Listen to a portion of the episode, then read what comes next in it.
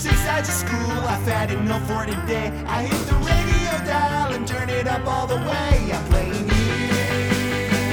UK hockey fam. UK hockey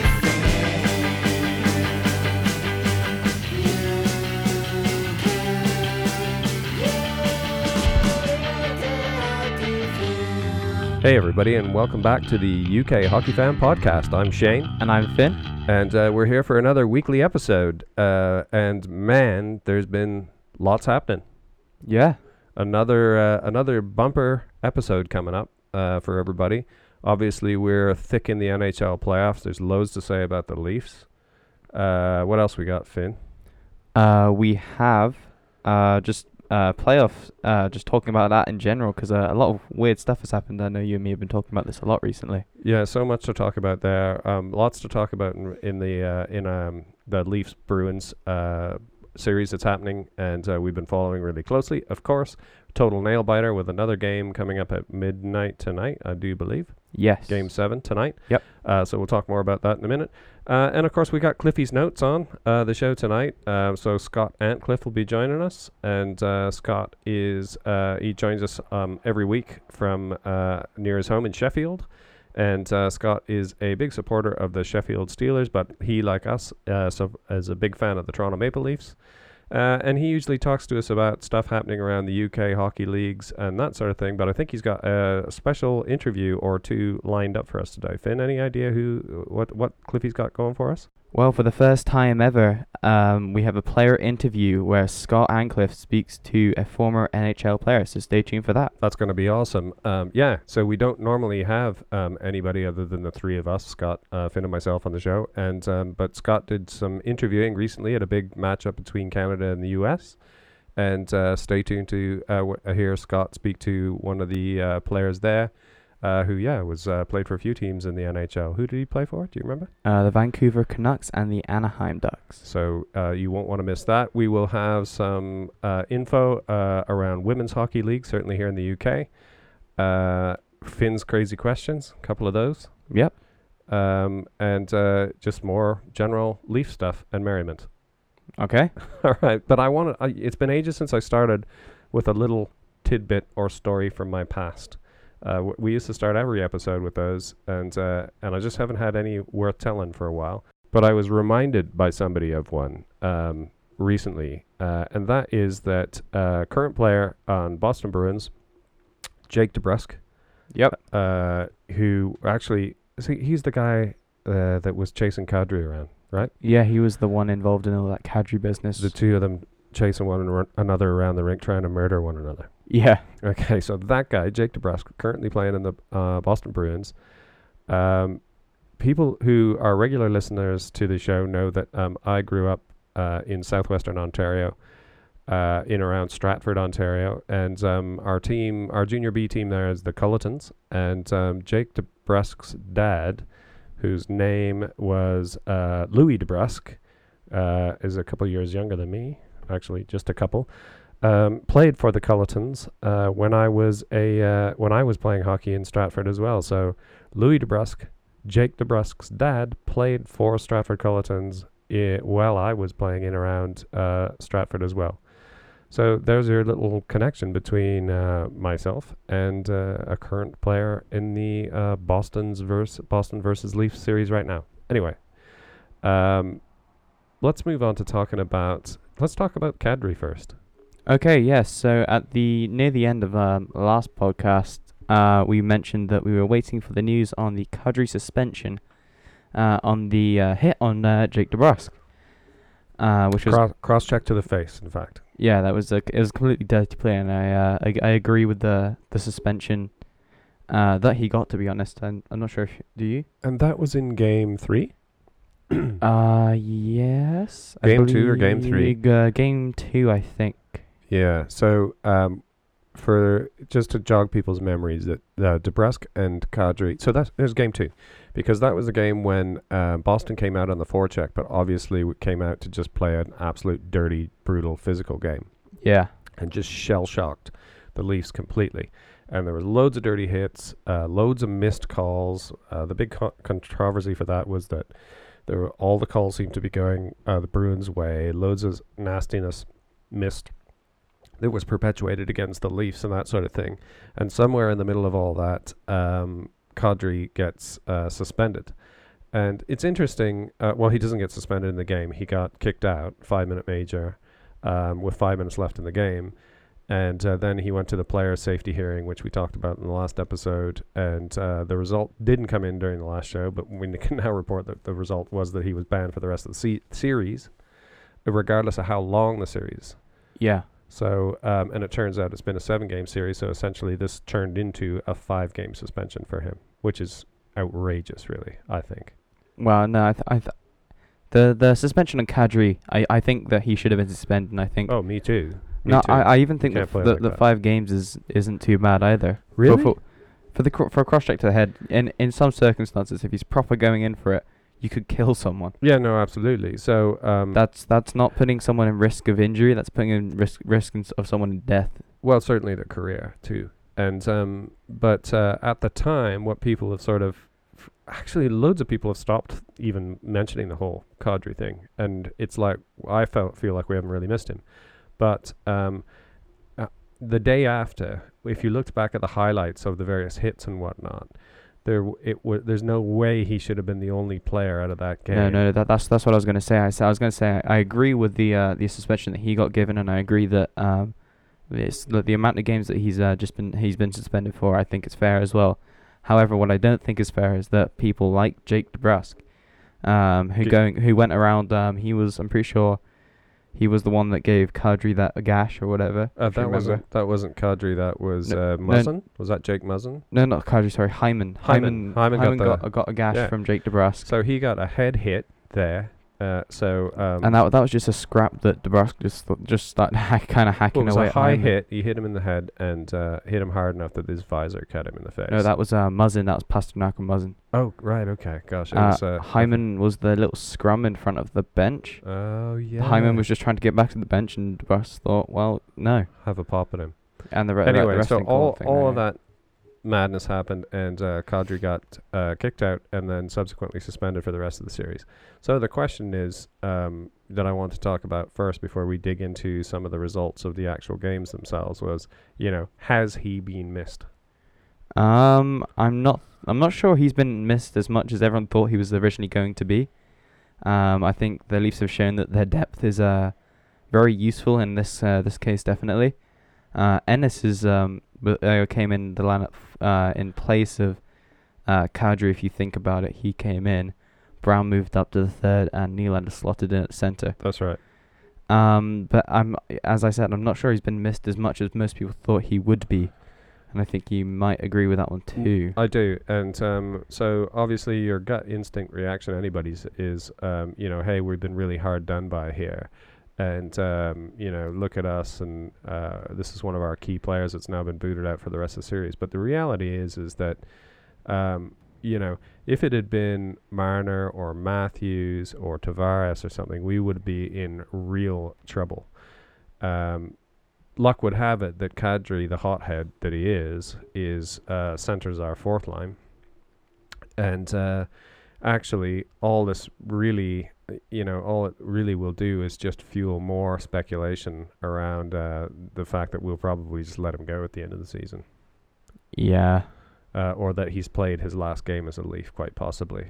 Um, now, the only thing is, is that if uh, for those of us that have been watching um, all of the playoff games, um, there are definitely moments when you think, "Oh man, I wish Naz had been on the ice for that," or "Ooh, Naz could have really turned this period around." And um, I'm thinking even in um, Game Six, in particular, where if Naz could have just brought a bit more, Naz would have brought maybe a bit more physicality that could have, you know, um, turned things around for us a bit, or sort of got our momentum back. But in general, I would say uh, we haven't missed him at all. Yeah, no, no, I would definitely agree with that. Um, yeah, I I feel like the Leafs have definitely stepped up with the smaller guys. Like I'm pretty sure I saw a, a hit uh, five foot nine Ennis on six foot nine Chara. yeah. So definitely, uh, Yeah. s- especially some of the fourth liners have definitely stepped up the hitting. uh, w- with the uh, absence of Kadri.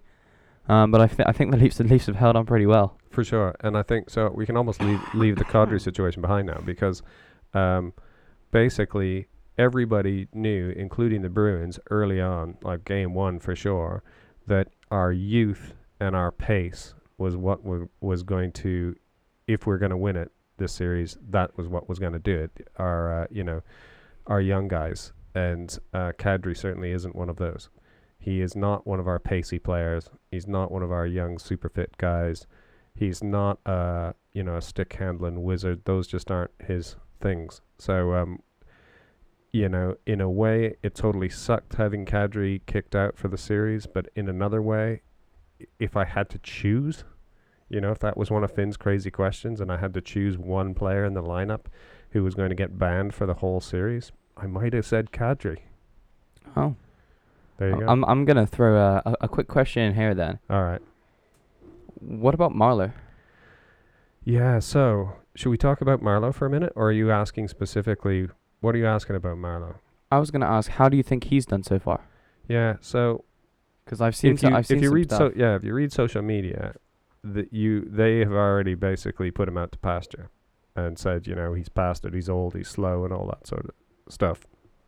But I'm you know I'm still a Marleau fan, and I think that um, really, and I I'm sure I said this on Leafs Nation actually, um, and you know big up to Leafs Nation that uh, Facebook group run by um, a mate of mine called James Foley.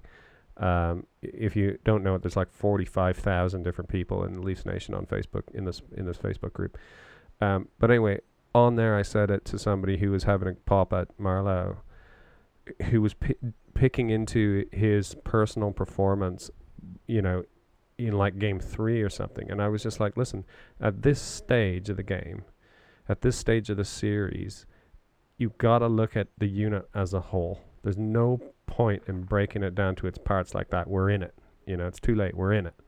And um, you know, the question is: Is the unit performing as a whole to the best of its ability? Because Babcock's never going to chuck people out and bring people in unless he has to here. And in fact, um, if I'm not mistaken, he has literally not changed the lineup since uh, Kadri got booted.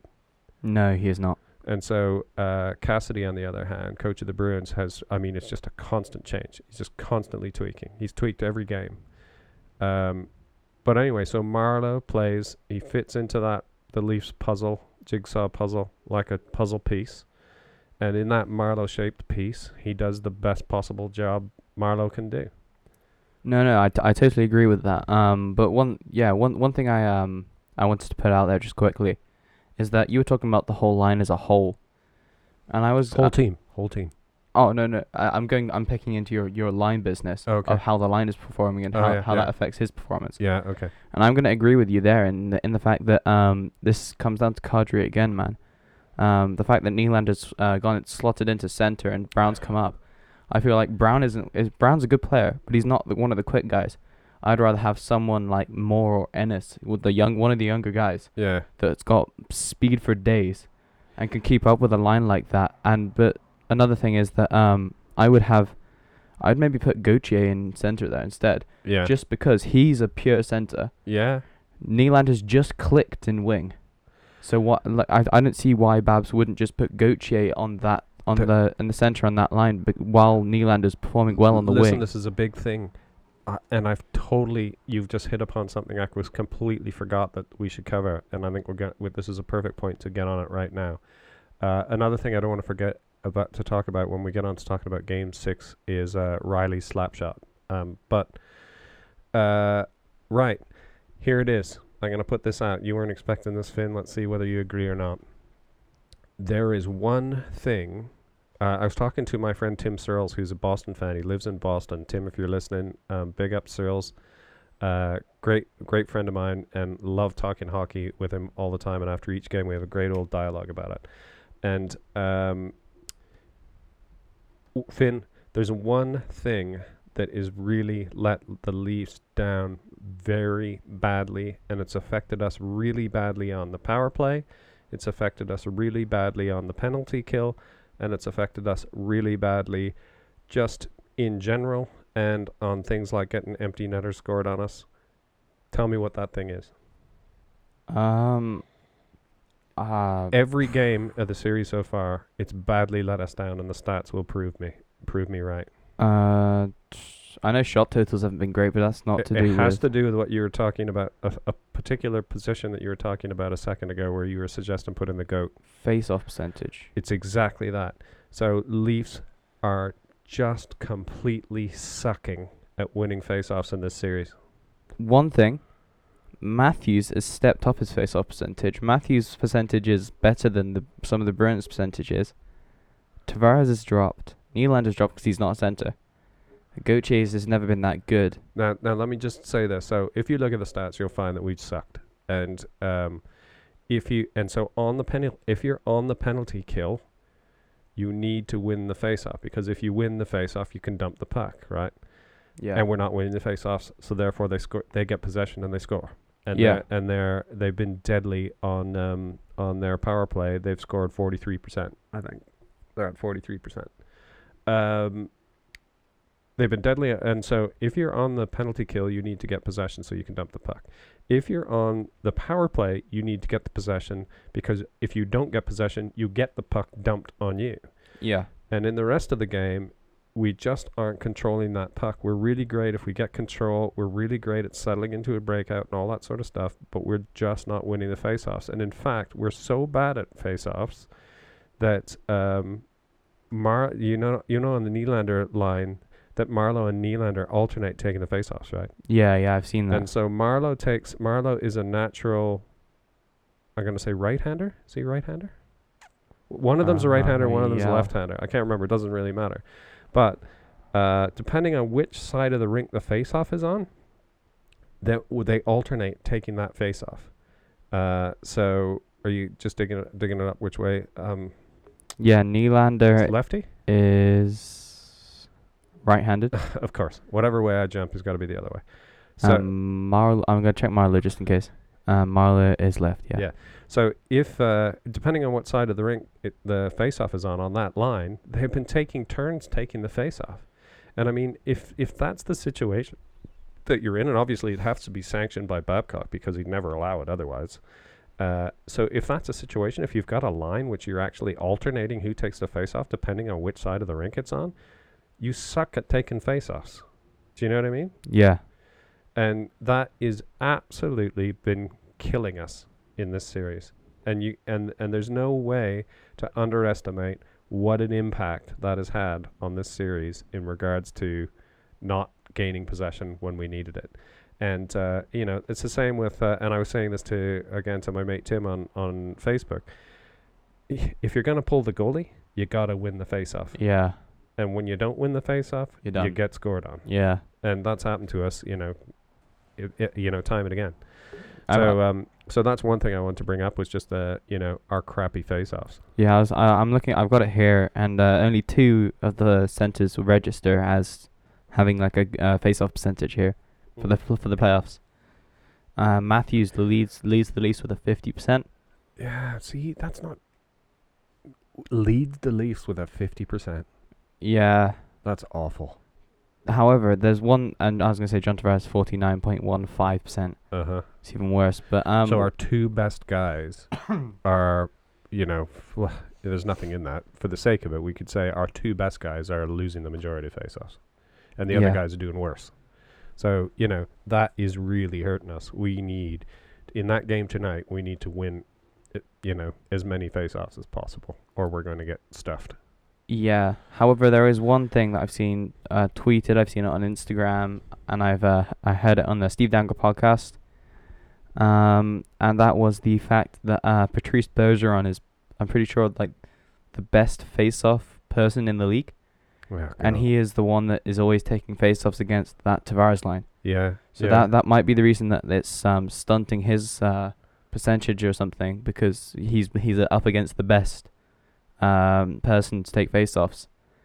Yeah. Um, I, I tell you, I am willing to. I mean, I, I'm willing to try anybody at that on the dot to see if we could start winning some more face-offs. You know, they should just start rotating people through there. I'd even put Sparks in there. I was gonna say, no, no, Spark, Sparks isn't backing up. Remember Yeah. Hutch, Hutchinson. No, no, but I'm saying that that's how desperate I am. Even wherever he is, Just just put put Sparks as that somebody send a plane down to Miami and get him off the golf course.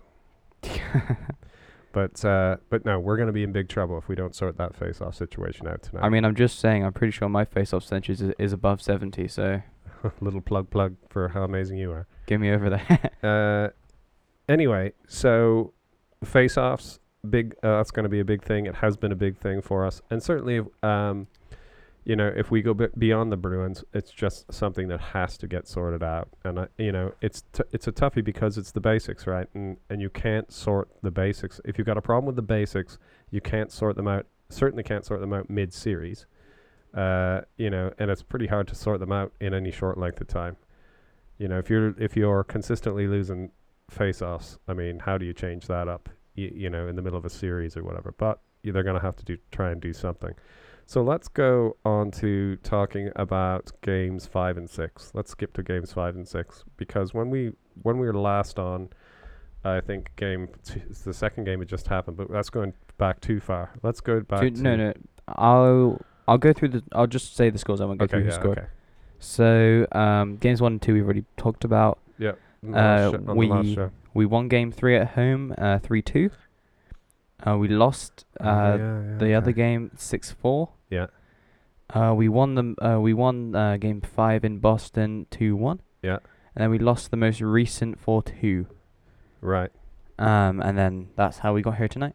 Cool. So that's important. That's actually a good shout on doing that because what's important, or one of the important stats to think about, is that we've won every odd game. Yes. So we won game one, we odd won game three, and we won game five, and also we've already won away to Boston. Yes. So if you think about it, th- th- uh, we we won we won game one, three, five, seven. Yeah. There we go. Yeah. No. So it's worth doing that. So that's w- let's grasp onto whatever that you know whatever magical statistics that we can and hold on to them like hell. One of them was that we've won every odd game so far. Another one is we've won away uh, in Boston already. So we know we can win at Boston.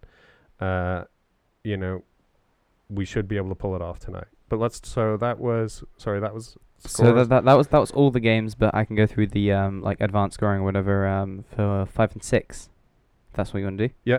Yeah, let's let's go through that. So first off, uh, game five, uh, Leafs won two one with shots going in Boston's favor, twenty nine to twenty seven. Where was that game? Uh, it was in Game five was in. uh, Uh, Boston. Boston. Yep. So we won away again. Um, We so love winning in Boston. In fact, Well, that's why it's called Toronto Dominion Gardens. that's right. That's right. People forget. Yeah. Um, but this this was a pretty odd game. Looking at this, uh, scoreless first period, scoreless second period. Mm-hmm. Yeah.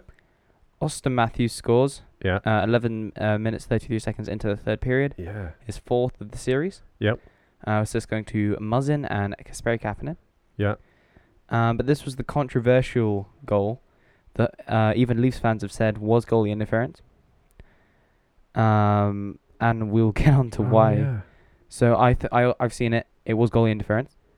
Uh, by the standard of how they've been calling it this year. Well, sometimes. I I mean it's it's the NHL like so yeah, they but never I get mean, it right. you know, it's open to interpretation. So sometimes they've called it under that situation. I- I'm- sometimes they haven't. I'm saying um like on um what do you call it? on average this is the way they've been uh, by the way they've been calling it this season. How how they've been calling goalie interference this season, how they've been told to call it, how it's de- defined this Oh, season. yeah, I get, I get what you're saying, but what I'm saying is, it's, it's, you know, you can't suggest it's been very consistent no, no, no. I'm, in the I, way I, they've been calling. I'm not. That's why I said average. Yeah. Well, on still, average, this is how they're meant to. Um, but yeah, so I'll talk about that more in a minute after the Boston goal. But uh, Leafs go up two 0 Right. Uh, 13 minutes 45 seconds in the third period. Kasperi Kapanen with his first goal of the series. Yeah. So he actually got his first two points in this game. Oh yeah. So he yeah. had no points up until game five. Oh yeah, he came alive though. Um, assist going to Andreas Johnsson, his third, and Morgan Rielly, his fourth. Right. That was a good goal. Yep. And then David Krejci scores for Boston. Assist going to David Pastrnak and Torey Krug. Yeah. Uh, that was with. Uh, let me work this out. Uh, 44 seconds left, In Oh, the game? and this actually was a blatant offside call. However, point was uh, the, this point was um brought up once again in Steve Dangle podcast. Yeah. and I've seen it on Instagram and stuff. Right. Um, he was literally like a mile offside. Yeah. But when the re- when the refs looked at it, they they they, they had uh so th- there's known fact that um in the last minute of the game, if if a goal is scored, they review it anyway, no matter what, if the coach calls it or not. Yeah. So they reviewed it, saw it was offside, realized that they'd already made a mistake on the Matthews goal, Uh, an equalized. and and then they had to they kind of had to do it to equal. That's I hate that because they don't have to do that. But yeah, no. So huge controversy there. Two two huge wrong calls. Yeah, and and a, s- a stat here just to uh, back this up. The um what, so what was that? Was final score of the game? yeah two one Okay. to Toronto. Yep. Um, and a stat here is that um pretty much all the um penalties that have been called in the whole series, they're pretty much equal. Yeah, They've yeah, made where them they equal. equal equalize it or whatever, which they will do, and that's all part of this. refs keep their whistle in their pocket during the playoffs and that sort of thing, and they do try and balance it out. Um, but just before moving on from that, so the final score two one in that game, and um, lo- lo- loads of people saying that defensively that was the best game that Leafs played the entire year. Well, it shows with the two scores periods. Yeah, yeah, amazing.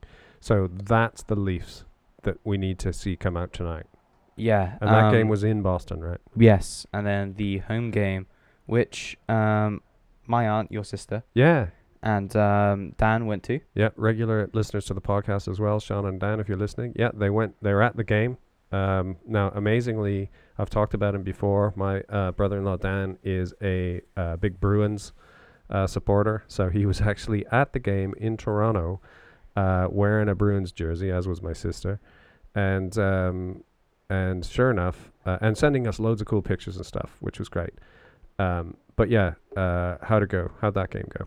Uh, we lost that game. And fun fact: every time that uh the both of them have gone to a Bruins game, well, this year, so that's two games this year, Mm-hmm. we've lost both. Oh no. So just please never go Yeah. to one again. If anybody Thank knows you. these two people, do not give them a ticket to tonight's game. Do not let them in. Just yeah. um, but yeah, the Leafs didn't. They they were completely outshot, outplayed. It was Yeah. awful. It was not great for Um, so final score was four two to Boston. Uh, I feel it's more three two, but I'll go out over that in a minute. Yeah. Okay. Um, the shots were forty one to twenty four in favor of Boston, Yeah. which is awful. Yeah. Especially in this series, it's just not indicative of the series that we've been having. Yeah, yeah, it's, it's been a close series as as it's gone to another game seven. It's always a tight series between these two teams. Yeah. For you sure. think about it, the, the last the last few times that they've been um, faced off against each other in the playoffs, yeah. Which is three times uh, in um, I believe since since 2013. Yeah. Uh, the times that they faced uh, the three times they faced off, this is, this being the third, that all of them have gone to a game seven. Yeah. So it just shows how close uh, closely battled these two teams are. For sure. But this t- this uh, this game started off uh, we opened it up. Yeah. We? we opened up the I mean, if you remember, it was an earlier game for once. That's here. right. That's so right. 8 p.m. your time. I was in Uh, our time. Yeah. UK. I was in Holland at the time. I managed to watch a bit of the game. Yeah. Uh, it was 9 p.m. my time. Yeah. Uh, and uh, noon face off. So 12 o'clock face off, I think. Uh, we're in Boston and Toronto. If if it's five hours back, it would have been three 3 p.m. 3 p.m. Sorry. Yep. Um, because this was a Toronto game. Yep. So uh, it look it's yeah as I said, started off promising with a nice shot by Morgan Rielly, his, Oh, his first goal. First goal of the season. Absolute laser. Is this going to William Nylander his second, and Oh, yeah. someone we've talked about already, Patrick Marleau, Yeah. picking up his second assist. Fantastic. Um, then it doesn't go great. Um, uh, that uh, Boston tie at one one. Uh, On the power play. yeah, Mr. Brad Marchand, his Ah, God, I uh, hate Martian. third goal. Uh, is this going to Patrice Bergeron, leaf killer? Yeah. Um, I'd, yeah, And then I don't want to uh, talk about much more. And then uh, this is still in the first period. Uh, Boston make it two one. on another power play. Yeah, another power play. Torey Krug is first. Uh, assist going to David Pastrnak and Brad Marchand. And I mean, so that is such a good, indi- such a great indication because you, as you alluded to a second ago, you're about to um, tell us that the last two goals are open netters. So if you blank those ones off, the power play and losing the f- those face-offs killed us because we lost those two goals in the first period and could never able were never never able to fight our way back from that. Uh, you know, their power play is fantastic. Ours sucks. Our PK sucks. Anyway, Yeah. so um, so goal by Rielly. and then two power play goals by Boston. We're still just out of the first period. That ends the first period. Uh, into the second period. Uh, goal. Uh, the only goal of the second period. Uh, to Boston to make it three one. Jake DeBrusk. Uh, assist going to David Krejci and David Pastrnak. Son of Louis. Yes, do you, do you reckon you can get in touch with him, saying you're from Stratford, and just try and get DeBrusk out that game? You know, I think hold him back slightly. I'm sure he'd come straight over. What do you mean? I don't know what I'm talking about. I didn't really hear your question. Anyway, carry on. Uh, so that makes it three one. Missed uh f- next uh no, no yeah this is third period. So um, u- upcoming captain Auston Matthews scores his fifth goal, uh in four games. Yep. So his fifth goal of the series uh in four games. Um, assist going to Jake Gardiner, his second assist, and Travis Dermott, his second assist. Uh, 450 into the third, giving the Leafs a nice long time to at least tie it up but they don't because they're the Leafs. Yeah. Um. Anyway, uh, Brad Marchand scores again. Uh, assist going to Zdeno Chara and Charlie McAvoy. Uh, this was the empty net goal that you were talking about earlier, and the reason I think it should only be three two is because I don't really count empty net goals. Um, they kind of just uh, just ha- helping someone with easy points. until until we get an empty netter uh, to In, in to which wi- case, I will to, to break every a, day. to break a draw and win. Uh, yeah. So anyway, that um, that uh, brings us up to date on the scores of where we're at. That uh, w- that's game six. Yeah. Yep. So um, game seven tonight, away to Boston, uh, starts at midnight our time. You won't be able to check it out because you got school tomorrow. Ha ha. I'm gonna try and stay up if I can. I mean, I pretty much gotta. Um, yeah. but uh, Auston Matthews, superstar of the of the series, as far as I'm concerned, he's been fantastic. What do you think? Yeah, I mean, I once again I've seen this. Mitch Marner has was uh leading. He was lead, He was carrying the team. Oh In the my first God! two yeah, games. where's Mitch Marner? I I know he's only got four points. And so you know what's happened. It's not that Or even it's not not that Mitchie has has disappeared. It's that Boston has figured him out and they've shut him down completely. This so last year, this time last year, they'd figured out how to shut down Auston, and this year they've figured out how to shut down Mitchie. The great thing about the Leafs is, uh, as as as we've always said, they they have so much depth, and as as we said before, it's like they have two first lines.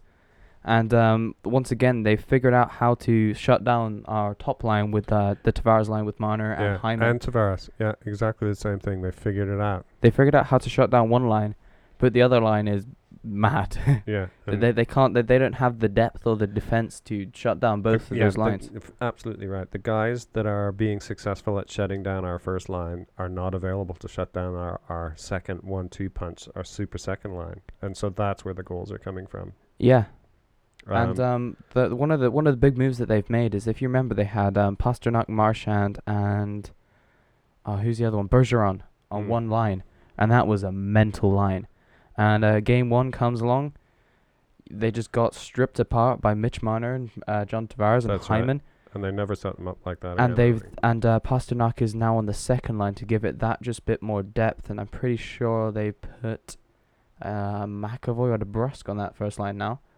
And w- I, I- I- something about one of those guys, maybe they're big or they're fast or, so, or something. But one one of those guys is, is able to help shut down yeah, that, for that sure. Marner Char- line. uh, Charlie McAvoy's having a hell of a series, that's for sure. yeah. Um, w- there was something else that we were going to say about Leafs. Um, so there is um, one of one of Finn's questions. I think it was about um, are there any Leafs players? This is a Finn question. Why am I saying it? Oh, do you want me to do it? Um, yeah, come on. I mean, I've, I've Doesn't got even sound right. Just let's do this one, and then we'll see if we can get Scott on. Okay, I'm, I'm pretty sure I know which one you're talking about. And my question was, uh, are there any Leafs players that you think uh, have looked tired or s- maybe even injured? Yeah, it's it's uh it's a good question. Um, I'm just I'm just trying to think now. Um, anybody who looks tired to you that started to look tired on the Leafs because it has been one hell of a series, and it started to stretch out. I'm just trying to think of anybody who just doesn't look like they have the same zip that they did. I think Nylander might be showing signs of not having that zip that he started out with. Um, Maybe. Who- maybe. uh, what about Hainsey? Hainsey, I'm not sure because Hainsey's not never been that offensive point producing No, player. He's been. He's been that shutdown guy. But I love Hainsey, as you know, and alright, um, just give me give me a second. His I'll name's barely been. I barely remember his name being uttered in this series, and I think he might be struggling a bit with the pace of things. Marleau, as we mentioned before, I think is unquestionably struggling with the pace. Hainsey. Yeah, The reason you you haven't really heard about about him, he's only got one point. However, he's got he's on a plus six. yeah, yeah. So, his So he's doing defensively, he's doing all right. he's doing his defensive role, which is why no one's Yeah. because He's just doing his job. He's just in there doing his job. yeah. So Hain, Hain it's not. I, I don't think there's any problem with Hainsey, No, you. but I feel right. like there are. I, I know I know we talked about uh Bruins maybe running ragged that first line. yeah, Once again, I I've seen some I've seen and and uh, again Steve Dangle podcast. I've seen and heard some stuff yeah. that points to Tavares looking a bit injured, and the fact Ah. that he he's been looking slow when he gets hit. Like when he's when he's got up, he looks he looks He- slow. He, in looks amongst the, good. the in amongst the zippy guys, he does look a bit slow. Um, Which is unlike him. He's usually one of those quick guys. That's why they have that mad first line with Hyman, Marner, and Tavares. It's because they all can keep up with each other. yeah, no, you're right. You're right. There might be something there. Marner looks tired. Yeah, I, I mean, he's not as quick as he was at the start of the se- I- series. I don't know that think he looks tired. I think that he's taken some hits. Right. I mean, he's definitely taken some big hits. I, I I don't think he's injured. I think the hits are because, as you know, when you get hit, it takes number one. It probably take the wind out of you, for especially sure. if it's a big hit like a Zdeno Chara hit. yeah, And some of the hits that that are being thrown does the same thing. yeah, Um, so that's number one. That that'll get you out of breath. Um, but also, he's been trying to keep alive that first line and try and put shots on the Boston net, yeah. which he succeeded in doing.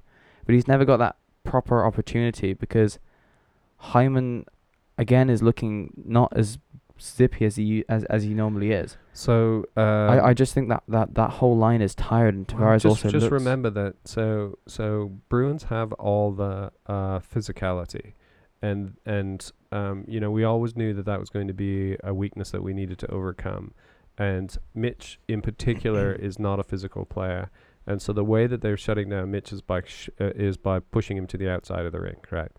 They're not letting him into the middle, and you know that that mean how would they do that? Well, they'll do that physically, right? They'll do it by pushing him out. They'll do it by s- you know smother him in in the boards, by stuffing him along the boards and pinching him in, and Yeah. that's got to take its toll, you know, for sure. Yeah, th- this this is what I'm saying because he's Mitch is the kind of guy that will never ever give up.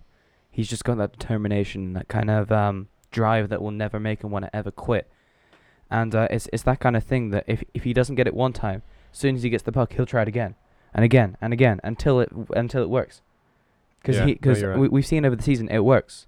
That's why you that's why we've we've uh, the, uh Babs has put together that Hyman Tavares Marner line, is because that that's what works. And um, with Boston just physically pushing pushing him around, again, me, I, I still think that Tavares may be injured. It's it's not a big thing. It's not a critical thing. I don't think. Just but not. im- im- he's just not hundred percent. Yeah, it, it might be just a, a bruise in the shoulder or something, or something that's not making that's making him feel uncomfortable. But it's the playoffs. What can you do, right? Absolutely, just carry on, and nobody's going to say a whisper about anything. Certainly, um, publicly, if anybody's got, you know, if either of those teams know that one of their guys is so much has got a tweaked ankle, they're never ever going to say a whisper to anybody about it. Um, one more player. we'll see if we could get Scott on in a minute, but one more player to mention, uh, Jake Gardiner. What are your thoughts? I think, I, I he hasn't he hasn't looked the same this season, but I I'm not gonna lie. This this series with Boston, especially after last last year when he messed up in that game seven, it's it's gonna even though people like Matthew say, yeah, I'm never gonna look in the past. Babs is like, uh, all those games are in the past. You know, I don't not we don't want to think about that. But that It, it's got to play on a guy's mind, for sure. especially on a guy like Gardiner, like Matthew's gonna look past it. I'm he he probably scored in that game seven, right? Yeah, Marner probably d- did something in that game seven. yeah, Tavares wasn't even in the game seven. He does he he. It's not going to do anything to him. He No. wasn't there. no, Um, but Gardiner was the, he was the reason. He was probably uh, he was the reason that the Leafs lost that game. yeah. I I'm, I'm, I mean that that sounds awful as a Leafs fan, yeah. but the the two crucial He was goals. instrumental in our loss. yeah, the the the, the, Le- the uh, I b- I believe the Bruins' second goal he caused, and the game win the the eventual game winning goal Yeah. was some was a bad mistake by him. yeah. So, So, that's gonna play on his So mind. in game six, which I know that you um, didn't see all of it because you're uh, in Amsterdam or whatever, um, but he did dish out one straight to the other team on a turnover at mid ice, and I just everybody gasped. You know, um, you're sort of on the edge of your seat with with Jake Gardiner, just waiting for him to mess it up badly somehow. But so he's he's hung in there, and I actually bringing up his bringing up his name, I was going to give him a bit of credit where it's deserved and say he's hung in there and he's had a good series so far. no, no, de- he's definitely. looking But, solid. yeah, definitely. But all season and especially in this playoff series, he just hasn't. He's he's not the Gardiner that he used to be.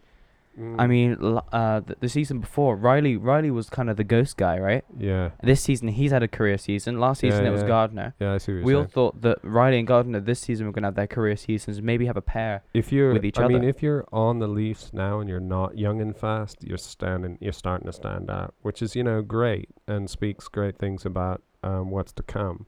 But uh, yeah, he might be slowing down a little bit. But listen, I'm looking at the clock, and uh, should we see if we can get Scotty on? Yeah, I was gonna say one last thing though. Go on then, go on. just before we get him on, because obviously we want to. Um, I was gonna say that the the the two guys that have been there the longest, I believe, are Gardiner and um, Kadri, and we've both just said the same things that they're not as fast as they used to be, they're not as young as they used to be, they're not as fit as they used to be, because if you remember back in the day when we had um, P.A. Parenteau, Oh yeah, no Matthews, no Marner, no Yeah. anything, yeah, that's right. Um, good old Bernier in that Yeah, legend, yeah, um. and uh. Opt- Optimus Reim. Optimus Reim, I love that guy. Um, but yeah, those those two guys were the standout guys. Those those guys, Kadri was the Matthews. Yeah, he was no, the he you're was the best player right, we had. You're right. Gardiner was the Rielly. Mm-hmm. I mean, Ri- I'm pretty sure Rielly probably uh, played then as well. Maybe in one one a couple seasons. I I probably need to look this up. But Gardiner was a standout defenseman. Yep. Kadri was the standout center. But now you've got all these young guys, guys that are even better than them, or someone like Rielly who stepped up their game massively. They just they're just not living up to kind of the expectation that Leafs fans have in seeing them as at their best. Yep. Um. But yeah, I just think it, I just think it's it's probably down to more age kind of thing and uh, just the youth and speed of this team. Yep. This this team is a team that relies on speed alone. Uh, well, let's Well, not so say sorry, that. sorry, not speed alone, but their one of their main things is speed and youth. One and of our fitness. strengths is our speed for sure. We've probably got one of the. I'm, I I I'm ha- I would be happy to say we probably got the fastest team in the league. Mm, Yeah, I think we might. We- I think we might. Which is what I was saying that you know when you're starting to slow down a little bit, you maybe you might be awesome on any other team, but you stand out on the Leafs at the moment because we're all about our pace. Yeah. Let's get Scott. okay. Cliffy's notes. Playoffs edition. Scores! We're going to Boston! Hey, fantastic! We're back with another uh, um, segment of Cliffy's notes with Scott and Cliff. Scott, are you there? I am indeed. Good evening, guys. Hey, great to have you back on the show. Um, for listen, um, listeners who regularly tune in, uh, you'll know that Scott's a great buddy of ours who lives in the uh, north part of the country near Sheffield. He's a big supporter of Sheffield Steelers, as are we now, and um, and also a Leafs guy too. And uh, Scott is uh, been great for keeping us up to date on stuff happening around the UK. Uh, and also, he's um, been one of the guys with us trying to um, raise the profile of women's hockey in general. Uh, so, Scott, how are you? How have things been over uh, over the week since we saw you last? Yeah, I'm good. Um, I've sort of been back at school teaching now uh, a week and a half. So the uh, the adorable um, six and seven year olds, well, maybe not so much adorable, have uh, been driving me a little bit insane. But other than that, I'm I'm all good. It's been a nice bank holiday weekend, so I've been out in the sun and uh, Oh, you yeah, know had a been few um a few adult beverages and a barbecue. So uh, yeah, so all good. Fantastic. Wobbly pops, we call them back home. I don't know what you call them here. Oh yeah, wobbly pops, definitely. no, it's been fantastic here for sure. Um, so, I mean, the last time that we spoke to you um, a week ago, the um, Men's Elite League had all wrapped up, and we had a great sort of um, summary of that from you. Um, uh, ended up with um, Cardiff retaining their title for the championship, I believe. and and I think has the women's just wrapped up as well. Uh, well, the season's still ongoing. Oh, it is still with, going, yeah. Um, yeah, but with five games to go, the uh, the Bracknell Queen Bees, who have absolutely been ripping up uh, the Women's Elite League, have clinched the title. So um, they went into the game at the weekend against Swindon, and Swindon um, are currently bottom of the uh, league. And Bracknell were really short bench, so they went into the game with nine players um, due to injuries and um, lack of availability for the game. Um, but yeah, they knew that a win in Swindon would clinch it. And uh, yeah, with five games to go, uh, the Bracknell Queen Bees, uh, featuring some of our listeners, have gone on to win their eighth consecutive league title. Um, so a, a phenomenal achievement. Eight wins in a eight, eight league wins in a row. That's amazing. So absolute phenomenal achievement. and so that was is it the Top Cats, Swindon Top Cats? Yeah, yep. Swindon Top Cats against uh, yeah the Bracknell Queen Bees. Fantastic. Uh, yeah, no, we love the Queen Bees. We become big fans of them uh, as well. Uh, shout outs to um, some of our regular listeners there, like uh, Rachel Cartwright, and is our friend Nat on that team? Mm, now Aldridge is on there as well. Yep. Yeah, fantastic. Two two really fantastic players. Um, so cool. So that's what that's the confusion for me. So the season was still going, but they've clinched it early um, because they've uh, have had such a, a fantastic season. Yep. So um, they've in 15 games they've won 14 and drew one, and so uh, yeah they won the title with five games left in the season. And the uh, the netminder a, a quick shout out for uh, Sam Bonifan, uh, his fifth shutout of the campaign uh, against Swindon. Wow. Um, so yeah, great achievement there as well. Yeah, so much you can do with a with a uh, fantastic uh, goalie in the pipe. So yeah, that really helps. And I know that she's uh, had a great season this year as well. So yeah, big big up to to Sam as well. Um, so do they play? So what happens? Do they play it out. The rest of Uh, the yeah, I believe they'll yeah they'll still play out um, because obviously um, they've got the relegation and promotion um, sort of uh, aspect of it going on Okay. with uh, the women's Premier League below. So uh, my local team, Sheffield Shadows, were relegated from the Elite League last year, right. and so they're currently in the women's Premier League, and I, I believe they're uh, around mid-table in the Premier League.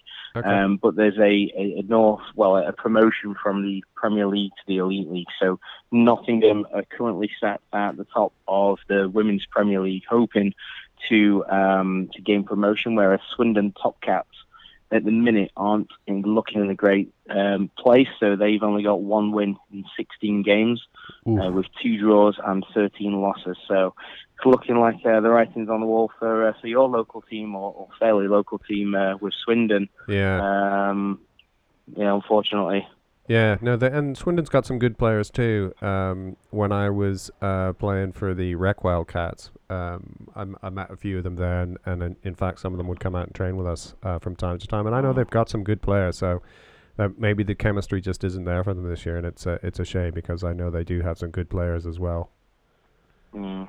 Uh, so a few games left there, and really, I suppose it's as you say, a, a bit cynically playing for the bottom, really, at the moment to see who's for the drop. Uh, Yeah, pretty much. So, um, yeah, I guess the writing's on the wall for some teams, and um, they'll play out the, the fixtures, but I guess it takes the pressure off the Queen Bees, uh, knowing that obviously they've got the league wrapped up and maybe an opportunity to give, you know, players who don't see as much ice um, a bit more ice Yeah, time for sure. as well. Absolutely, absolutely. No, that's that's that's a great opportunity for um, some of the um, players that might be um, lower in in a club and not seeing uh, or too far down the bench that might get a bit more ice time. No, that's a great opportunity. Now, I know that there's been some uh, interesting uh, announcements happening around uh, the men's GB team, but let's park that for a second and come back to that um, Mhm. because I know that something fairly exciting happened and y- and you managed to get involved with that uh, just recently. Can you tell us about that? Yeah, absolutely. So uh, recently at the Fly DSA Arena in Sheffield, there was a Canada versus USA game um, put on by uh, the UK Super Series. So it's been running for about eight seasons now, and it's set up by a, a gentleman called Kerry Goulet and um, Keith Primeau as well. Um, who played a long time in the the NHL, and Kerry Goulet's played a, a lot around Europe, and a couple of obviously former very experienced pros. And basically, they've set up a um, a foundation called a Stop Concussion Foundation. So Okay. they basically raise awareness about concussions, not just in ice hockey, but just in general Sure. in sports and concussion prevention. And they do the best to raise awareness and raise uh, money. So in eight years um, of this event currently going, so it started off in um, Australia, and um, they take it to generally not the most traditional places. Um, so you know, been to like Australia, they've been to um, New Zealand, Germany, and, and they've come to the UK. So, um, I mean, I believe they've had events on in Canada and stuff in the past, but they've been trying to raise awareness of the game around the world, but also about concussion prevention. So, it came to the UK for the first time uh, on Saturday just gone, Wow. and um, yeah, luckily I was uh, invited down to uh, come along to to do um, press. So I've been there in uh, media capacity. Um, so I wrote a match report. I wrote a, a piece beforehand, sort of helping promote the event.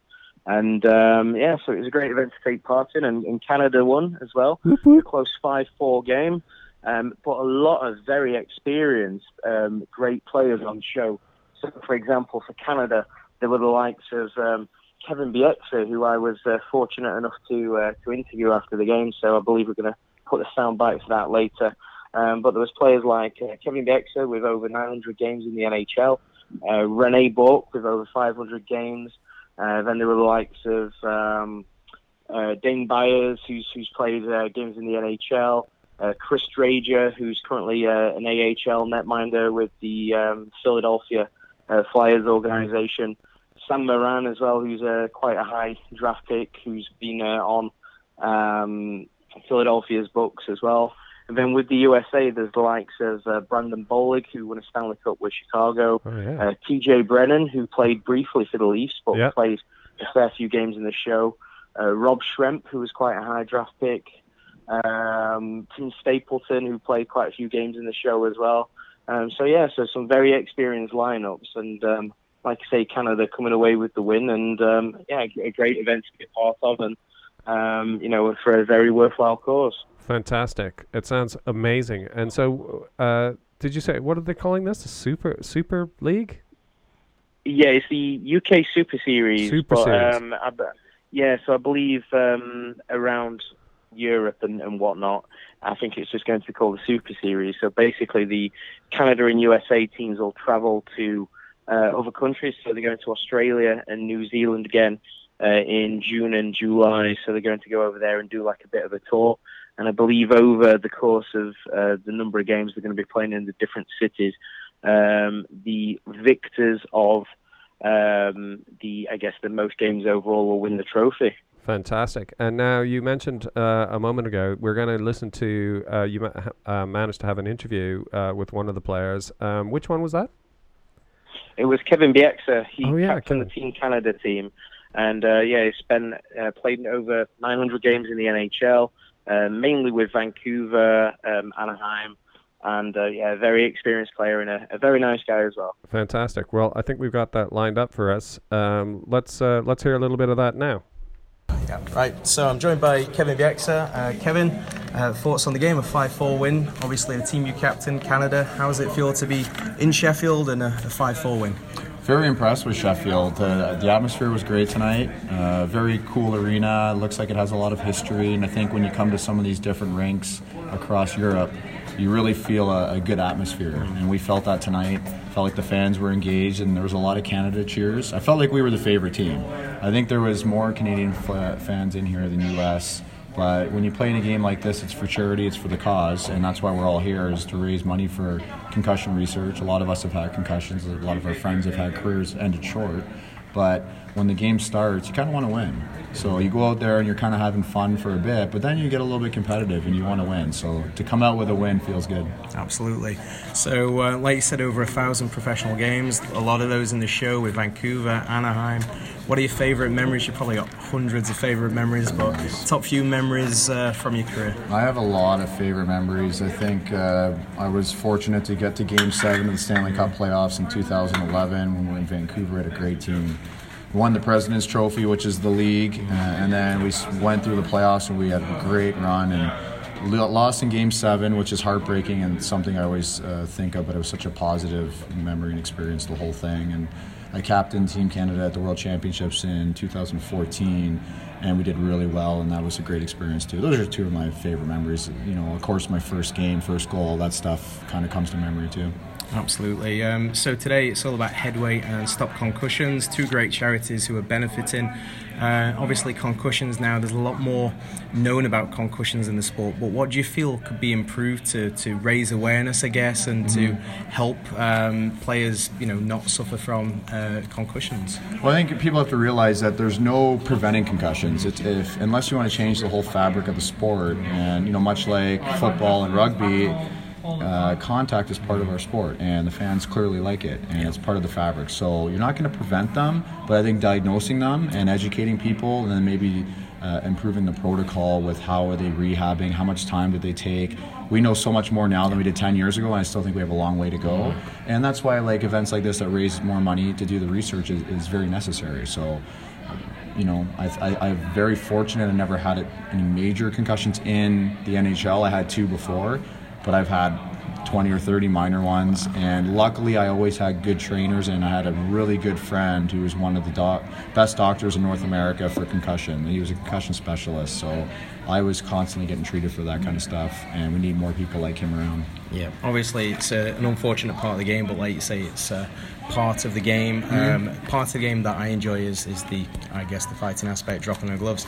You were known for the uh, the Superman punch, so uh, plenty of uh, one punch knockouts that way. So um, I guess with, with the fighting, um, what's your most memorable fight and who with, and who would you say is someone who, in those pre-game naps where you, you get the nerves and, and things, who did, was there anyone who you, you sort of didn't look forward to seeing on the uh, the other team's lineup? Or? I it was I was just talking with Eric Neilson, yeah, who yeah. obviously fought his whole career in the dressing room, and I was telling him and explaining to him that I never really had a whole lot of anxiety of fighting because I was in a pretty good situation where I didn't have to fight. I would, yeah, I would basically fight if, if something happened. I was playing 25 minutes a night for a lot of my career, and over 20 minutes a night for sure for most of my career, and I would fight when it was I wanted to basically, yeah, yeah. and I enjoy fighting. I grew up with two brothers, a really physical dad who fought all the time with uh, his men's leagues and all that stuff. So I always enjoyed it. It's for me, it's like a chess match. Yeah, cool. I'll uh, leave you to it. I know you yes. got to get off. Thanks Cheers. for your time. appreciate Thank you. Thank you, Kevin. Take care.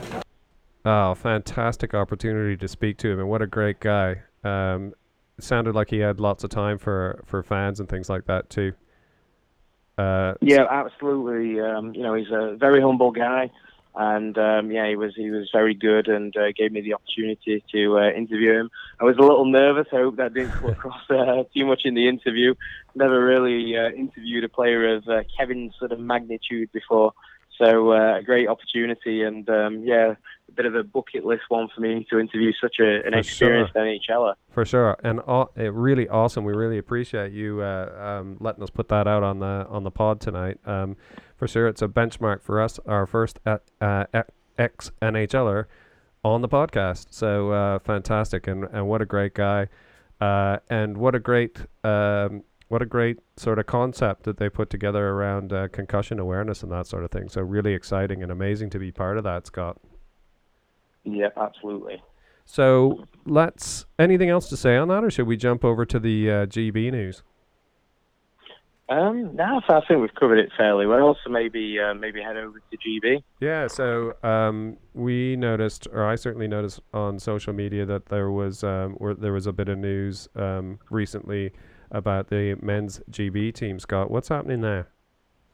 Yeah. So recently, the um, head coach Pete Russell, who's also the coach of the Glasgow Clan, the Elite League, has announced his 25-man team. So he had to cut it down ahead of the World Championships in May in Slovakia. So he's recently announced his 25-man team. So he's cut. Um, initially, he was allowed, I believe, 32 players who he was allowed to, to pick, and then he had to cut it down to a further 25. So uh, some of the notable names on the team, obviously the net trio of Ben Bowns, Jackson Whistle, and Tom Murdy. So uh, a few goalies we're very familiar with.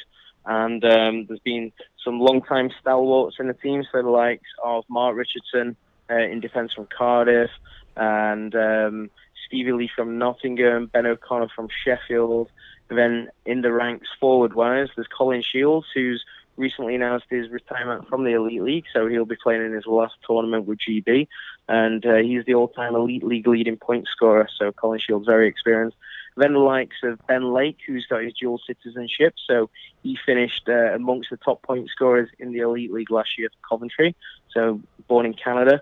And um, the likes of Robert Dowd from Sheffield and Ben Davis uh, from Guildford. But one of the more notable omissions who hasn't been included was a player called Kieran Long, who recently uh, won the British Elite League Player of the Year.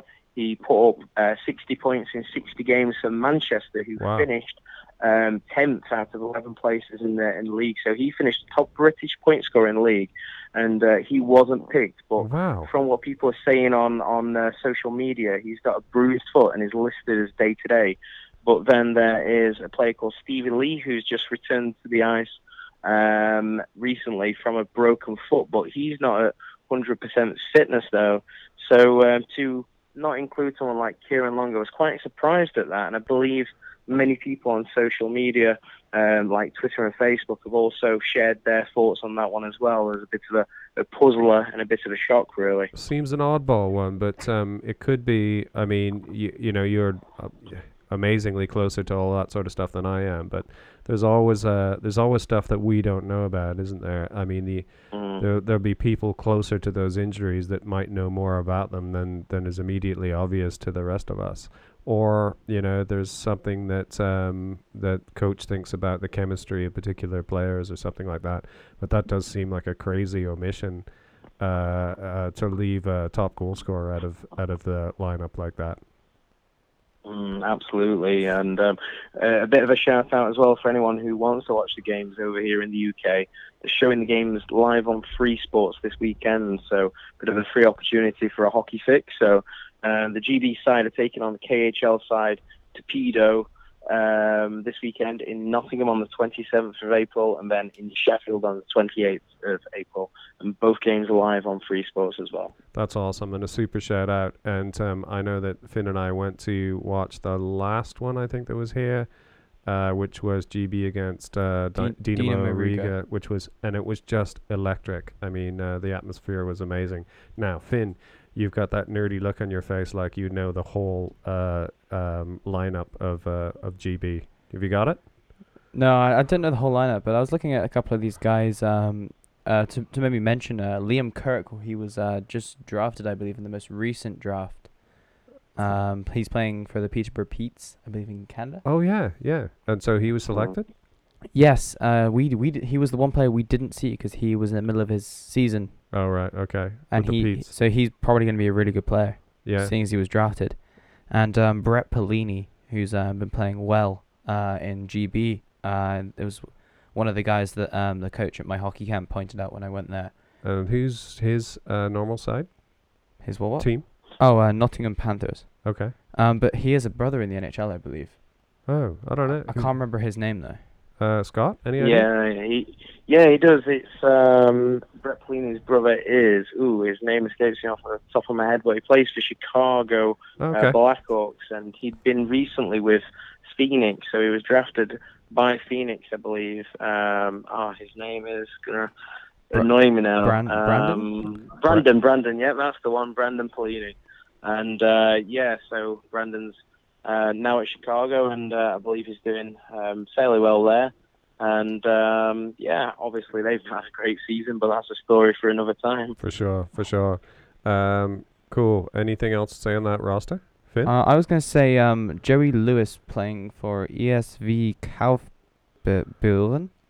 Is that is that a German league? I I don't know. Um, yep, that's- yeah, that's German league. Okay. Yeah, it's just so, and so that he normally plays in the German league.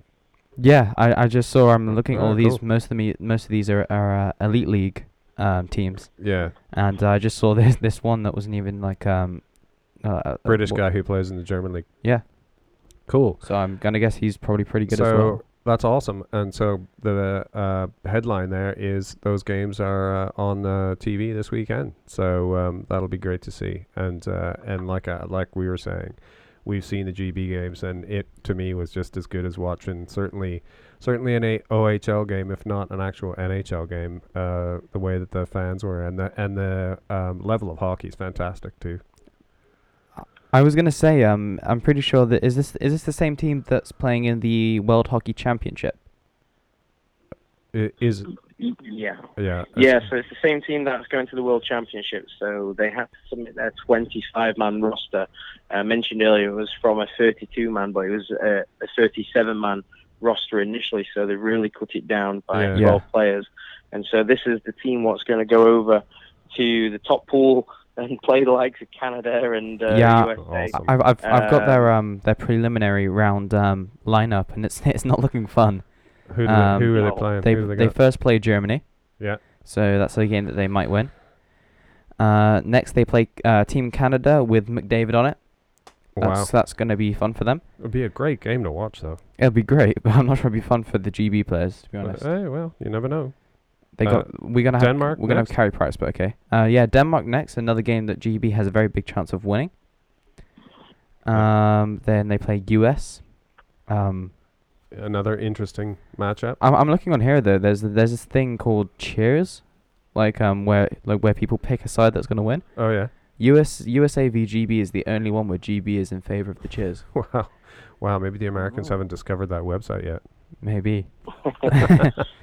um, this is the uh double IHF uh like app. Yeah, oh, So it's the this, app. this is for all Okay, the cool. international hockey things. This is where I got the women's stuff from. Yeah, yeah, cool. That's good. Um, then they play Finland, right. And then uh, I believe uh, oh, no, uh, then they play Slovakia, and I think their last game is against France. Wow, that's so that's some pretty big Wow. names, pretty exciting tournament for GB to be involved in. Um, not meaning to sound patronizing the GB in any way because I've seen them play and they are awesome. Yeah, definitely. Mm. Um, cool. Finn, um, got one of your questions for us? Well, we still got Cliffy on. Yes. Uh, yeah, we, we can. Do you, want, do you want to ask that now? Or do you yeah, wanna, yeah. Or what were you gonna say? I was gonna say, do you want to look at the playoff brackets very briefly? Let's go on to the question because Okay. I'm looking at the clock and uh, this is getting. Uh, we've been blabbing. We blabbed for the about the Leafs for a long time before we got you on. Scott. Yeah, yeah, yeah. Uh, Um, right. So what's what's the question? So my question for the both of you again: Which team is the biggest surprise, negative and positive, uh, for both both the East and West Conference in the Uh, playoffs? I think that's going to be pretty easy for one of those conferences. The biggest surprise. Yeah. uh, so biggest surprise for The West. East? Oh, you want to Oh, go West yeah, first? well, whatever. The West is pretty obvious. West is the obvious one, isn't it? Mm. No. Is it the East? East is the one with Tampa, Tampa? in it. Mm. Uh, so the biggest negative surprise, I'm gonna guess, in the East is everyone's gonna go Tampa, right? yeah, I am. I'm going Tampa. Biggest surprise for me, for sure. I mean, they were literally mugged and rolled over.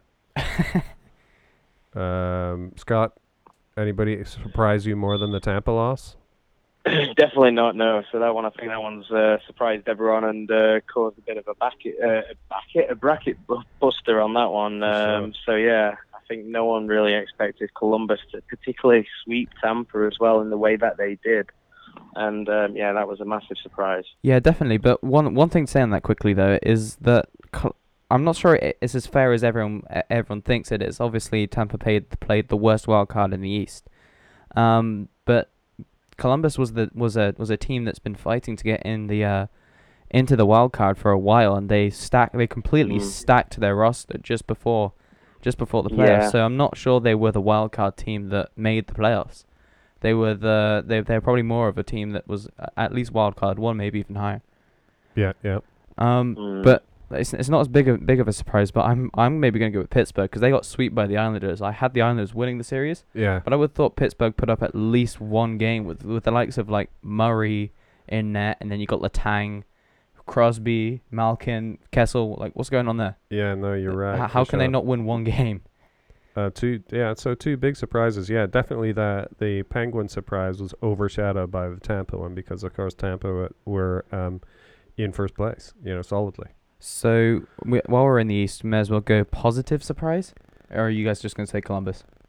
Uh, well, yeah, it's hard to pick one more positive than that situation. Mm. Um, you know, uh, Columbus, I can't imagine getting past Leafs or Boston though.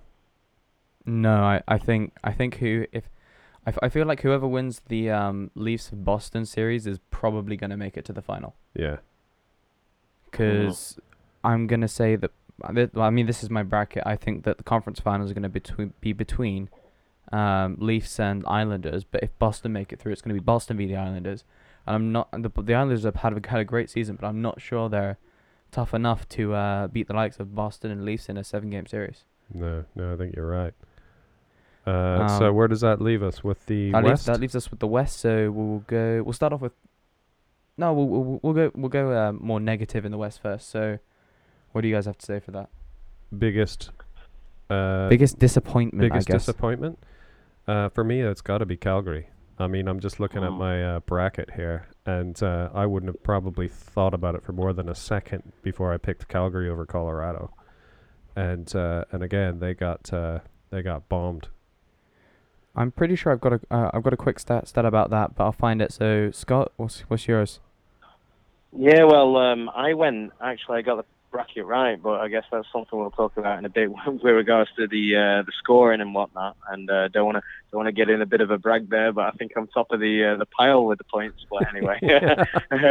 Not that I'm being modest or anything like that, but Yeah. um, but yeah, I was expecting um, Colorado to beat Calgary because I was quite confident with the likes of MacKinnon and Ranton and those guys, Landeskog, and they've just been stacked recently. And, and Calgary, because of I guess lack of experience, and they've got some great players with the likes of Gaudreau and and uh, Giordano, and um, but they didn't deliver in the playoffs, so they've been the biggest disappointment because Johnny Gaudreau's not put up the numbers. He didn't like the physical um, games played against him, and Mark Giordano just putting up like two assists in um, you know in in the series, and that's from a Norris Trophy winning defenseman as well. So you expect a bit more offense from a guy who's very notable for his uh, offensive output. Yeah. So for me, uh, they've been the big, biggest disappointment, Calgary, for sure. Yeah, yeah, me too. So, Finney, what about you?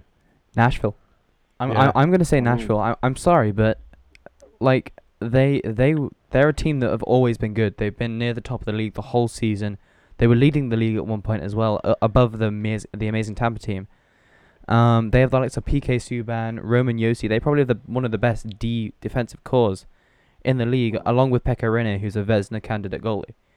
And um, and then they got Wayne Simmonds up front as well, which is probably one of the biggest well near, near the top other than Duchene probably um uh Stone in the in the trade deadline he's probably up there with one of the biggest uh trade deadline trades Yeah, and yeah. they have been knocked out by Dallas yeah, Dallas who barely made it in Dallas the team that the with their like owner that dissed the best star players or whatever ever at the start of the season if you remember all that and they they beat this Nashville team like yeah. No, I don't get it. absolutely, absolutely. Um, But uh, quick, quick, quick stat on uh, bringing up this Cal- Calgary Tampa thing. For the first time in NHL history, the two number one seeds from both conferences have been eliminated in round one. Yeah, no, that is that is a big thing. It's a crazy series when you think about it. I mean, I end up getting so focused on uh, on the Leaf series, you know, and you sort of forget about what the some of the crazy stuff happening around the rest of the league. And uh, it's been a mad playoff series already for sure. I mean, my bracket is obliterated. Oh I'm yeah, I'm taking a look at mine, and a, a, a two-year-old who had never seen the sport before could have picked better. Literally out of the whole Western Conference, one of the teams that I picked has actually made it. Ma- no, they haven't even made it through yet because Vegas and San They're Jose are also yet, are also going to Game Seven. Yeah, Otherwise, look if you look if you're you're looking here, you got the same as me pretty much. yeah, Yeah, I blown away. yeah. But uh, Luckily, NHL this year brought out uh, the second chance bracket challenge. did they? Yeah, I, I feel like they did this as soon as Tampa got knocked Yeah, out because everyone had They Tampa. didn't do it last year, that's for sure. But yeah, So, um, do you want know, to do? Do you want to do positive? yeah, surprising positive for me, probably. Um, you know, I guess, I guess maybe St. Louis, Yeah, I was gonna say Saint, Saint I was gonna say St. Louis as well. who, uh, you know, I thought I had Winnipeg going all the way to the cup. I had them going. Yeah, I had them going to the conference I finals. just, as I, some, I thought they had it in them this year, but uh, good old St. Louis um, stood up to them and, uh, Hey. and knocked them out in the first round. Tyler Bozak Oh yeah, Bosey. And do uh, Jor- Jordan Binnington, Yeah, ma- mad goalie. Uh, what about you, Cliffy? Any uh, your positive outlook on? Uh, yeah, well, I'd probably go for a, a clean sweep with St. Louis, but I uh, I predicted them going through again, cha-ching. And, uh, Mm. yeah, ben, Binnington's been uh, been lights out for St. Louis. He's, he's you know stood his head, and for such a young goalie to have that sort of um, pressure of the playoffs on you as well, he's uh, yeah he's been excellent. Yeah, um, So sure. I'd yeah I'd go with St. Louis. Awesome. I'm. I've got one more question, Okay. and uh, I feel like this is kind of a, a weekly thing for us now. Oh God. So this is going back to the Leafs because all, all three of us here are Leafs fans. Yeah. Um. So I want to know, uh, in the last few games Yeah. since our last podcast, Yep. who has stood out, and who has disappointed you very s- like who has not performed as well as you thought. You're talking about Leafs only? Leafs only. okay, in that helps. Since the last podcast, not the whole series. okay. All right. So who stood out, or wh- whatever, who stood out or stood up, and who's been a bit more disappointing? I mean, we touched on this, Scott, a little bit before you came on as well. Um, I think for me, um, I am going to say uh, So st- we'll go standouts first. So stand out first. Oh God. Okay. I was going to go the other way. Um, stand out first for me has been Freddie Andersen. Um, in that uh, we wouldn't have had a chance in this series, in my opinion. oh no, he's he's played better Wi- than he played in the playoffs last season. without Freddie playing as good as Freddie can play. And so we've seen some brilliance from him over the season. But, I mean, if we're honest, it's been a bit of a roller coaster ride with good old Freddie.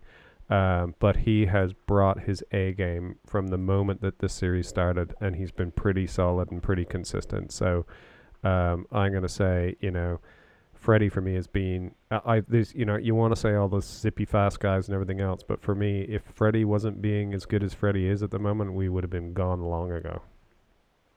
So Freddie Yep. for me. Uh, what about you, Finn?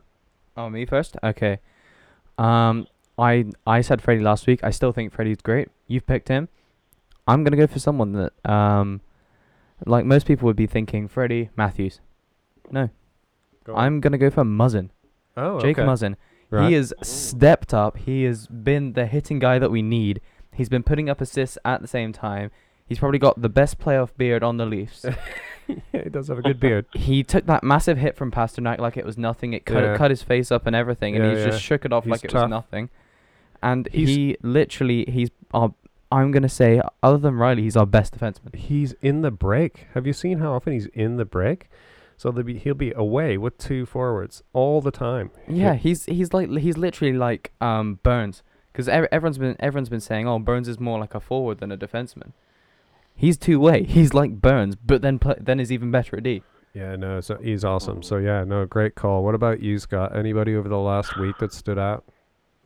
Oh, that's a tough one. Um, I, I, I like the shout with Muzzin. You know, uh, like Finn said, he's got a great 200 foot game. He plays, you know, good in the offensive zone, and then obviously he's outstanding defensively. But I'm going to side with you, Shane, and I'm going to go for Freddie. Yeah, You know, he's given us a chance every night, and um, you know, the momentum and, and the confidence that a great, solid goaltending performance brings just breeds that confidence throughout the rest of your team. And I believe without Freddie being outstanding and, and some of those saves he pulled off, um, Yeah. you know, in Game Six, the glove save, Yep. um, you know, and and things like that, it just just helps the team confidence wise to then just kind of dig deep and um, you know and, and go in those trenches and and really um, yeah play well for each other. So I'm going to go for uh, Freddie. yeah. No, I think that um, you make a good point about the saves and whatnot because what we've all talked about on a previous um, episode uh, was about um, you know fighting and what that brought, what that used to bring to the game and that sort of thing. And it used to be one of the tools in the toolbox that a coach could play when you're when you saw that your team's shoulders had dropped a bit and that sort of thing. Is you could put someone out there and make an event happen that would lift everybody's spirits and sort of bring everybody fighting back. Uh, and and an awesome save from a goalie like Freddie has exactly the same effect, in my opinion. And so when you see your goalie is literally killing himself to make these some amazing saves, you just feel like you've got to throw everything you've got at the game, and uh, so it's bigger than just great saves. You know the the impact that that has on the game. But should we go for our disappointment or whatever? Yeah, but quick, quick, quick honorable mention. We didn't pick him, as, as I said. Auston Matthews. He's Yeah. been great in the last few games. He has been five goal, five goals in four games. He's leading the Leafs with six points. I just thought we should just quickly yeah, mention no, him. he's uh, absolutely goes without saying. Right. Do you want to Yeah. go more disappointment? Who's not been uh, Yeah, performing as well? Yeah, well, you go. You go. You you kick. You want me to go that. first? Yeah. Uh, You asked the I'm- question. you had, yeah. You had prep. I, I guess. I mean, we we've already. I'm I'm gonna ex- excuse the uh, Marner line. We've already talked. We talked about this earlier in the podcast.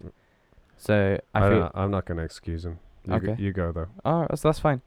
Um, I was gonna say Kapanen to be honest. Really? Yeah. I mean, he's great, and he looks great, and he's fast, but he's not the Kapanen that we started the season off when we no, had he's no not putting up the points like he's we needed sti- to. he's still on the Matthews line. Yeah. Can we point out that w- everyone thought that Nyla- Nylander was going to go straight back on that Matthews line? Kas- Kasperi Kapanen was going to be gone. That's going to be it. Yeah. He's not going to be that standout player. But no, He's still there. Nylander got Nylander was the one that's, that stayed on the third line. Yeah, for sure. Kapanen's still on the Matthews line. He's just not doing Much. much. No. Uh, um, especially with the start of the season that he had, everyone expected loads from him. I think that Johnsson has played better than him, than him Yeah. in the se- number one in the season. He's fi- no Johnsson just picked it up. Um, he's playing well when Kapanen was on his hot streak, Yeah. but then he even picked he picked, he found another gear, Yeah. and now in the playoffs he's found another gear, and he's he's playing better than Kapanen in my opinion. And I have to just think that Kapanen, with the with being entrusted on that Matthews line, I feel like Nylander almost deserves a chance on to just to try out that Matthews line. Yeah. Uh, I know that's probably not going to happen with him having to play center while Kadri's out. But Kapanen, uh, we we mentioned this. He's got two points in six games. yeah. That that's not that's not a second line player points. No, no, for sure. Well, I'm going to go for, um, you know, I'm not going to just let that first line off the hook that easy. And so, Scott, before you came on, we talked about how Cassidy, the coach, has, you know, f- figured out fairly early on how to um, start to shut down that first line. And um, and for me, it's Mitch Marner, you know. Um, and this isn't so much a criticism of Mitch himself because I think he's, you know, he's trying his best. Um, but Bruins have just figured out how to shut him down. They fig- they figured out how to marginalize him and keep him out of the center of the ice, you know, and keep him to the outside of the rink. And um, he just doesn't have the physicality to fight his way into the middle, and they've completely shut him down. And he's just been, you know, unfortunately not a presence at all in the last couple games when when we really needed him to. So I mean, to turn that around for us, what would be great is if he stands up tonight somehow and finds his way into the center and uh, maybe pops in a few um a, a couple points. What about you, Scott? Yeah, um, similar to you in, in well with the reasoning, but I'm going to go for Tavares, and Mm. uh, you know just one goal in the series, and um, yeah, he's got three helpers, but one goal after putting up 47 goals in the season, Oh, and um, yeah, you know I, I, I just feel as though we just need a bit more from him. So Auston stepped up recently, and yeah, you know, I believe now with with obviously uh, John's experience, I believe it's now time for him to step up. And you know, let's let's not sort of beat around the bush. You know, we should have, um, you know, got the series tied up. Uh, well, we should have got the series, um, yeah, put away at home definitely. um, last game, and um, you know, to have the lead as well, and then be on home ice. And, and then to go now to TD Gardens for Yeah. Game Seven is going to be tough. But I think Tavares needs to step up now, and uh, hopefully it's his time to uh, grab a couple of goals in the uh, the game Game Seven. yeah, no, I agree. We we talked earlier that we were sort of speculating that um, Tavares almost looked like you know he wasn't hundred percent.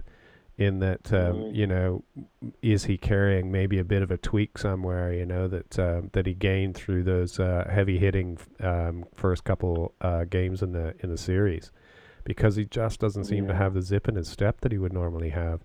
Um, so you know, it could be that he needs to find that extra gear. We, you know, there is a worry that there's something more sinister lurking around there.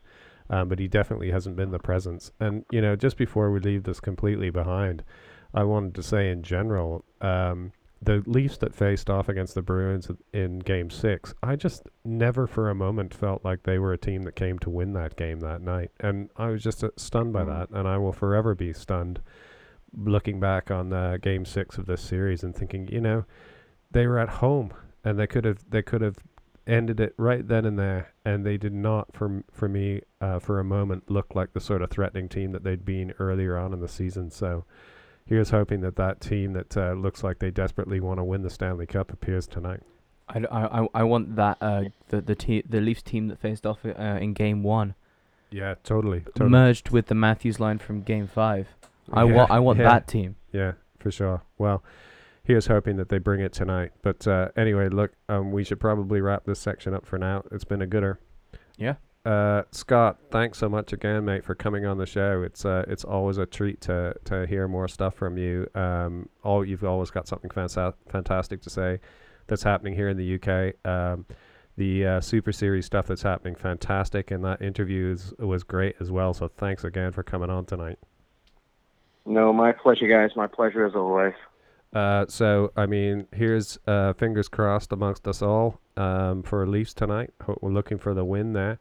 There's no reason why we won't win tonight. Um, and so here's hoping that uh, when we speak next week, that uh, we got something to celebrate. Yeah, absolutely. Fingers crossed. Right on. Okay, Scott. Well, thanks again for coming on, and uh, we'll speak to you uh, hopefully next week. Yep, cool. Thanks, guys, and uh, have a good week. Yeah, you too. Cheers, Scott. Bye. Uh, great to have Scott on. Uh, Scott Antcliffe, a great pal of ours, and and uh, for me, it uh, really makes the show having him on. So um, hopefully, uh, speaking to him next week and celebrating a Leafs win. Finny, what what have you got for us? A couple parting parting uh, um, bits of, of trivia or stats or something like that. Yeah, so I've just got a couple stats for you here. Um, so first one, on April the nineteenth, in 2019, so a few days ago, Friday, the day I, I went to Holland, um, the uh, the Leafs, uh, six uh, six of their teams, uh, six Pro of their pro teams played, and um, they actually uh, set a record in the. It was the first time six pro teams in Toronto won on the exact same day, with the Maple Leafs winning two one over the Bruins. Raptors 98-93 over the Magic. Uh, Blue Jays 5-1 over the A's. Um, Toronto FC uh, 4-3 over Soccer. MNUFC. Yep. Uh, Marlies 4 4-1 over Rochester. And uh, the Toronto Wolfpack uh, rugby uh, 52-26 over the Raiders. Very cool. Right, one more. And then last one, a guy that we uh we don't really ever talk about, even though he uh, is nicknamed the Great One. Oh yeah. Uh, Wayne Gretzky. Uh, nice, oh ni- right. nice you got a little Gretzky stat. Yes. Nice. Oh, So always on welcome. April 19th, 1999, Wayne Gretzky played his final game at Madison Square Garden for the New York Rangers, which they unfortunately lost 3-2 in overtime against the Pittsburgh Penguins. Jagr Jagr was in that game. Fantastic. Um, That's a lot Uh, of hair because Gretzky had huge hair then too. yeah, th- it was a, it was a hairy time. It was very hairy. Um, uh, but in his career, he recorded 2,857 points in 1,487 games, meaning he was almost a two point per game player. And in his final game, I believe he recorded one assist. Amazing. At age seventy-five. Oh man, you know, I've I've read his I've read his book right, Yeah. and one um, of his millions of books.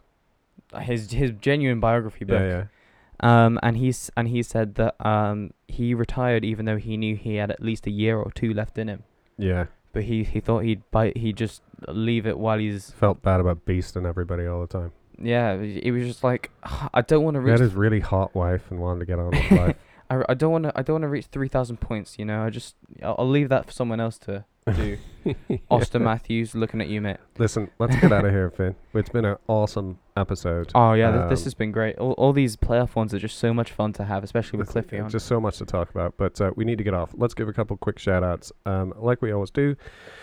Big thanks to, um, we'd like to give thanks and mention some of the uh, um, people that we know that are out there in supporting hockey, um, especially by making amazing products and things like that. But people that are just plain nice, particularly independent um, uh, businesses associated with hockey. Uh, so to that end, um, big shout out to our friends at Beer League Republic in Toronto. Um, also, Crosscheck Clothing here in Rotherham, UK. Um, a couple sports stores up and down the country. Finney, Uh, Puck Stop, um, I believe they're in Sheffield. they are. Yeah. Uh, All Star Hockey, uh, here in Swindon. Yep. Yep. Ian Clark, good, uh, good mate of ours. Um, going, uh, going to other places. Um, uh, Herms, I believe, is a yeah. shop. Firm Sports in London, Ontario. If you're uh, i- in around London, Ontario, a great place to go. A fantastic shop there. Great selection of hockey gear. And uh, they're wizards um, at doing repairs and stuff. It's where we get our skates worked on when we're uh, home in Canada. Um, a few other uh, training aids or um, or things that we use when we play hockey. So first off, we've got the sports screen. uh, a thing we love to practice on, and uh, something Yep. that's really helped me with my shot, especially this season. Yeah, totally amazing. If you want to see one in action, uh, check out our YouTube channel. We're on there using ours, and you can see uh, we've even uh, did a video about how easy it is to install a fully electric one. Yes, um, Bionic skate blades. We can never stress enough how amazing these blades are. Super zippy, Light as a feather. super light. They look nice, They look awesome. especially with a ni- nice paint. I've got nice red ones, Yeah. shine- shiny red ones. Yeah, and uh, Um, forever our friends at True Hockey, who have been great supporters of uh, UK Hockey Fam, and uh, everyone in the family uses uh, X their XC9 st- series sticks. Uh, yeah, love them. So that's it, I think, for tonight. Yeah. Uh, Um, I was gonna say hopefully um may- maybe one of us or both of us may uh if, if everything goes well, go Leafs go. Uh, tonight uh, in Game Seven, we might get a a quick one just to round that up maybe. Uh, maybe maybe just go through the series. I I might jump on by myself, just to maybe uh talk talk about um the the series in in general. Uh, especially if oh, it you goes mean well. another episode? yeah, yeah, yeah. Oh, that's what I mean. Yeah, oh, yeah. If we get a chance, we'll put another episode out this week. Listen, let's go. Okay. Thanks for uh, listening, everybody. Thanks for coming back uh, and listening every week. And uh, we'll have another episode out soon. See you guys soon. Hockey game is the best game you can name. And the best game you can name is the good old